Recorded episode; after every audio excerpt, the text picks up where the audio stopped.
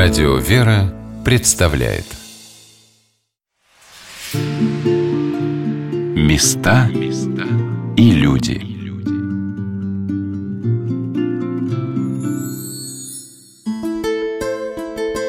Какими трудами, какими молитвами созидается та или иная обитель духовная на земле – когда мы приезжаем, мы видим только внешнюю красоту, но чувствуем особую атмосферу этого места, которая раскрывается, когда мы узнаем его историю, читаем о жизни подвижников, подвязавшихся здесь. Но если издревле в русской церкви прославляли устроителей монастырей, то в наши дни хотелось бы рассказать, что труды их современных насельников и насельниц сравнимы с этими усилиями, ведь возродить дом, почти полностью разрушенный, бывает труднее, чем построить новый. Сегодня на «Волнах Радио Веры» мы рассказываем о Важеозерском Спасо-Преображенском мужском монастыре, расположенном в 50 километрах от города Аланса, где находилась раньше Аланецкая кафедра, переместившаяся впоследствии в Петрозаводск, и Аланецкая семинария, в которой начинал свое служение святитель Феофан Затворник. На трассе Санкт-Петербург-Мурманск до революции стояла часовня, указывавшая поворот на Важеозерский монастырь, где сейчас расположена дорога на интерпоселок – так именуется теперь официальный адрес обители, созданный 500 лет назад на этой благословенной трудами учеников преподобного Александра Свирского земле. Местом особых молитв, где совершается братский молебен перед ракой святых преподобных Геннадия Никифора Важа-Озерских, является храм всех святых. Он был построен над пещерой, где подвязался преподобный Геннадий, в которой упокоился и устроитель монастыря преподобный Никифор – Место это особенное, тихое, сокровенное. Окна храма рядом с ракой над мощами святых выходят на озеро. Мы стояли рядом с мощами, которые находятся под спудом, но, несомненно, как это всегда бывает, чувствовалась какая-то отеческая теплая забота о тебе в этом месте. И благочинный монастыря иеромонах Симеон рассказывал об основателях обители преподобных Геннадия и Никифоре Важазерских. Когда их прославили, Никифор, понятно, он здесь возвел здания, храмы построил, братьев умножил, богослужения, вот, был первым игуменом монастыря, первым духовником монастыря, первым строителем монастыря. Но когда комиссия узнала о подвиге Геннадия, я думаю, тоже с подачи Никифора, потому что те братья, которые пришли, ну, они, во-первых, похоронили, три брата, которые пришли сюда, видите, это да, ну, на да, клеймы, да? Да, вот они пришли сюда, Богом присланы. Для чего? Для того, чтобы узнать о жизни старца и услышать о том, что здесь Господь хочет поставить два храма, и что здесь будет киновея, то есть здесь будет монастырь. То есть он пророчествовал просто и сказал им, что вы отсюда никуда не уходите, просто дождитесь строителя монастыря. Ну, Геннадий, и, да? Геннадий, да. И попросил, чтобы они похоронили его в пещере, там, где он подвязался 16 лет. Они исполнили послушание, ну и, естественно, через три года года, когда похоронили преподобного Геннадия, ровно через три года сюда пришел Никифор. Он, конечно, узнал от них то, что до нас дошло, понятно. Он, наверное, им рассказал очень много того, чего мы не можем сейчас воспроизвести, потому что летопись, опять же, сгорела. Понятно, Никифор возрадовался, то есть узнал о жизни Геннадия. И поэтому, опять же, комиссия же работала, и эти сведения были, так сказать, в наличии, и их прославили как строители обоих. А он здесь ничего не строил. Но это был фундамент духовный, который который самый, наверное, главный фундамент, который здесь должен присутствовать. Отец Семен рассказал, что до революции в монастыре как святыню хранили вериги святого преподобного Никифора. Он ревностно подвязался поначалу в обители святого преподобного Александра Свирского, а затем, желая более уединенного места своих подвигов, попросился у преподобного Авы отправиться на богомолье в Киев, Киево-Печерским угодникам – Утвердившись в намерении создать монастырь и построить церковь, он промыслом Божьим оказался на берегу Важи озера. В храме всех святых Важеозерского монастыря есть икона карельских святых, на которой очень наглядно можно увидеть, как на живописной карте Карелии, на ее озерах и островах в течение уже более 500 лет создавались монашеские обители.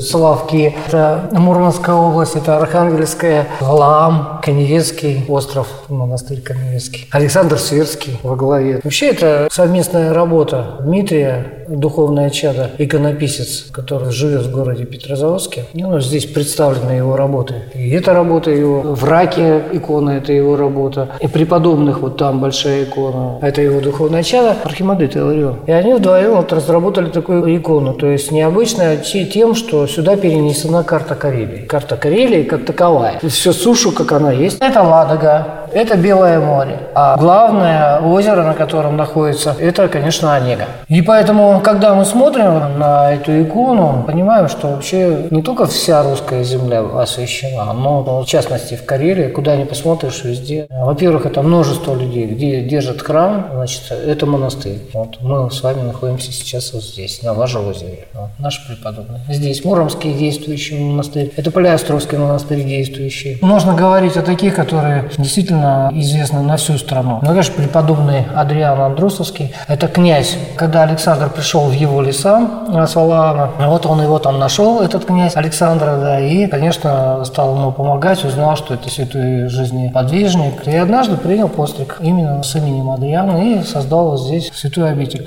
Афанасий Сяндинский – это единственный женский монастырь сегодня в Карелии. Последний ученик преподобного Александра Сирского. Это еще действующий монастырь Муромский, Мазарь Афанасия Муромский, Муромского, Иона Клеменецкий. Дальше Елисей Сумский, его мощи лежат крестовоздвижется в соборе города Петрозаводский. Ну, наш монастырь Геннадий Никифоров Озерский, а Анинский святый город Аланес известен тем, что там была семинария в свое время, и там преподавал святитель Феофан Затворник. Вот именно эта икона, она как раз вот характеризует, что каждый клочок был освящен. Отец Симеон рассказал и еще об одной замечательной иконе, почитаемой в Ажиозерском монастыре. Это икона островских монахов. Эти преподобные отцы, прославленные в сонме карельских святых, также являлись учениками святого преподобного Александра Свирского и подвязались в этих местах. По некоторым сведениям, они упокоились в Ведено-Аятском монастыре, где почивают под спудом святые родители преподобного Александра, преподобные Сергий и Варвара, а также островских святых называли и важеозерскими чудотворцами. Эта икона имеет необычную историю. Это островские святые в святцах. Батюшка наш, Архимандрит Иларион, любил, когда вот я пришел, давать имена именно этих старчиков, которые называются островские святые.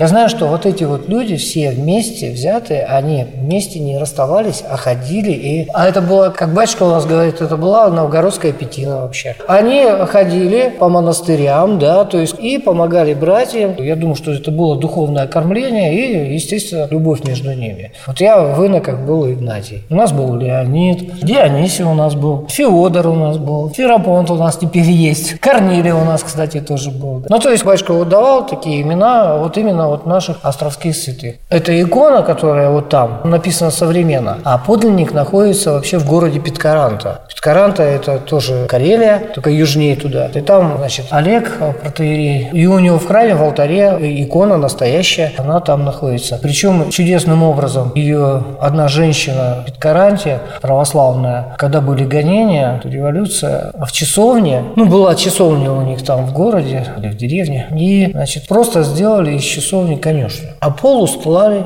иконами. И вот она ночью пробралась сюда и вырвала оттуда иконы. И одна из икон как раз оказалась именно вот... Причем мы их вообще назвали Ложеозерскими чудотворцами. Но в связях они островские. По словам наместника вожа Озерского монастыря архимандрита Илариона, в храмах обители 24 престола. На месте, где находилось монастырское кладбище, была воздвигнута часовня новомучеников и исповедников российских. Монахи монастыря во время массовых репрессий в Волонецком крае в 1922-23 годах были расстреляны на территории обители. В начале 17 века монастырь также принял поругание во времена смутного времени – когда он был разорен шведами, и ученики преподобного Никифора, игумен Дорофея с братьями были убиты, не оказав сопротивления. Местные жители обращались с молитвами почившей братьи, почитая их могилки. Возрождение монастыря началось в 1992 году, а с 1998 года здесь совершаются ежедневные богослужения. На воротах обители можно прочитать, что монастырь открыт с 4 часов утра – это значит, что в это время начинается служба. Нет абсолютно никакого внимания, величия там никакого. Мы просто служим каждый день постоянно. Все вот так вот служим, положено по уставу. Ну а почему выбрали именно ночные богослужения? Получается, что особо прихожан нет, то есть это, в общем-то... Нет, у нас вообще прихожан нет. У нас только есть наши братья, там здесь приезжане, это которые приезжают. Там, подъем на 4 утра каждый день. И служба совершается, полуночница, утренняя, все прочее, весь круг богослужения, все. Утром служим утреннюю, вечером вечернюю служим. Ничего особенного нет. Была вечерняя совершалась. Вечерняя да. совершалась. Там будет у нас по вечерне, там в храме вычитывается вот там. Это полвосьмого. А потом снова подъем в 4 утра, полпятого начинается полуночница, совершается утренняя. Мы пытаемся, ну, насколько реально в наших условиях время по часам, ну, совпадало с тем, что мы читаем, что переживания-то будут. Так что Слава показавшему свет, вот когда выключается свет, выключается свет искусственный. Там. Свет откуда? Утром. Свет бывает утром, ну, естественный свет, а не, не пол, а где-то восьмого вечера. Там. Но у нас ничего особенного нет. Мы самый обыкновенный, самый заштатный монастырь. Третий классный, по тем меркам. Да, никаких экзальтаций. У нас нет ни свечей, нет, нет каких-то дымов восхождения. Там нет и не будет. Это, слава Богу, хорошо. Не принимаем все там. Понимаете, с таким соблазном, что вот монах должен быть там худой, там, ну, еще такой там, не кушать того-то. Это все не, не главное. Это. Иметь чистое сердце пред Богом. А добивается большим трудом, и само по себе не дается. Борьба с помыслами. Там, это основа жизни монашеской. Молитва Иисуса помогает. Мне посчастливилось побеседовать с отцом-наместником монастыря архимандритом Ларионом в храме преподобного Иоанна Рыльского, который возведен над храмом святого праведного Иоанна Кронштадтского, на месте, где был до революции вход, святые врата, в задней Никифоровскую пустынь, как называли Важеозерскую обитель. Я спросила батюшку, почему древним подвижникам необходимо было уходить так далеко от людей, в глухие леса, на озера и болота. Уход куда? Ведь это же это понятие того, для чего монахи уходили. Монахи, настоящие монахи. Там, вот, мнимые монахи, исторические, там, декоративные, я не сужу никого. Это же поиск не уединения, поиск не какого-то особых там скал каких-нибудь, на каких-то жестких постелей. Там. Это стремление по любви. Это же не насильственно. Они ссылали монастыри там за провинности всякие а желание быть с Богом, чтобы внешне не мешало. Сейчас такое невозможно. Удалиться где-то, запереться на какой-то город, там это человек впадает в полное самообольщение. А стремление, чтобы... Сейчас же у каждого монаха прекрасно есть, как сказать, айпод там или что угодно. А стремление побыть Богом. Оно является не как какое-то забираться под какую-то подземлю, под какую-то какую вышку. Там. Это, нереально сейчас. Люди приходят постоянно, уходят. А стремление – это любить Бога всем сердцем. Это тяжелейшая борьба. Как нелегко нам, пришедшим в храм, можно сказать, на все готовое, когда наследие православной церкви прекрасно издано, множество редкой литературы оцифровано и доступно в интернете, понять, что, оказывается, было время, когда отрывки из Библии читали в атеистических сборниках.